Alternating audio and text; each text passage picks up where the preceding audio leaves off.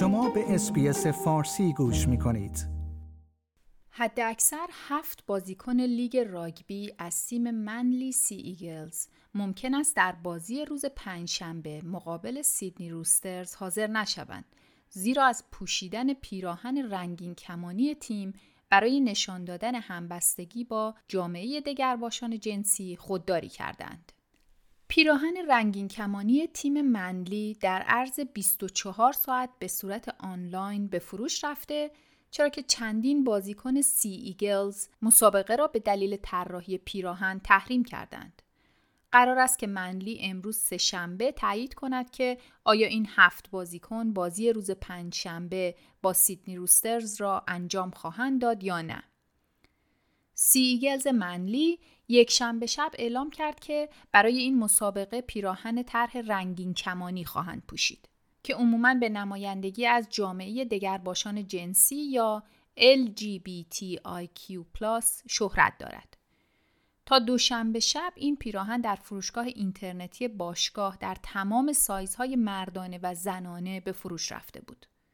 این موضوع در حالی است که پیراهن با آرم پپسی آنها که از دهه 1990 پرطرفدار بوده و همینطور پیراهن محبوب با طرح کامیونیتی که هر دو را در 2 هفته گذشته پوشیده بودند، هنوز برای فروش آنلاین موجود است.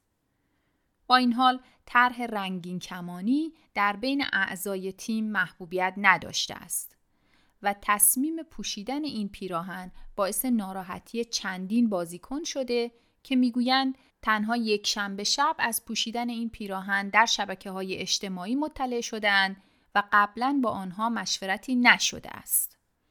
یکی از نگرانی‌های این بازیکنان سوال‌های ناراحت کننده است که در فرهنگ یا مذهب آنها از پوشیدن این پیراهن مطرح می‌شود.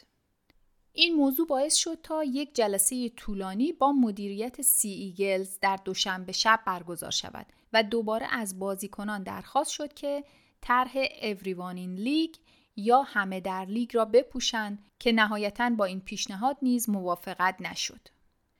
گفتنی است که ایان رابرتس که اولین بازیکن لیگ راگبی بود که در سال 1995 برای تیم منلی بازی می‌کرد و به عنوان همجنسگرا ظاهر شد، گفته که تنفر بازیکنان قلب من را می‌شکند.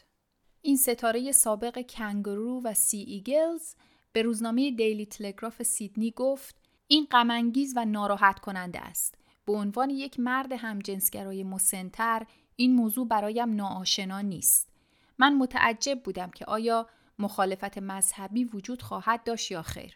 به همین دلیل است که فکر می‌کنم NRL هرگز مسابقه پراید را نداشته است. این گزارش حاکی است که منلی تنها باشگاهی است که این آخر هفته پیراهن پراید را پوشیده و اولین تیمی است که در تاریخ 114 ساله این رقابت‌ها چنین طرحی را بر تن می‌کند.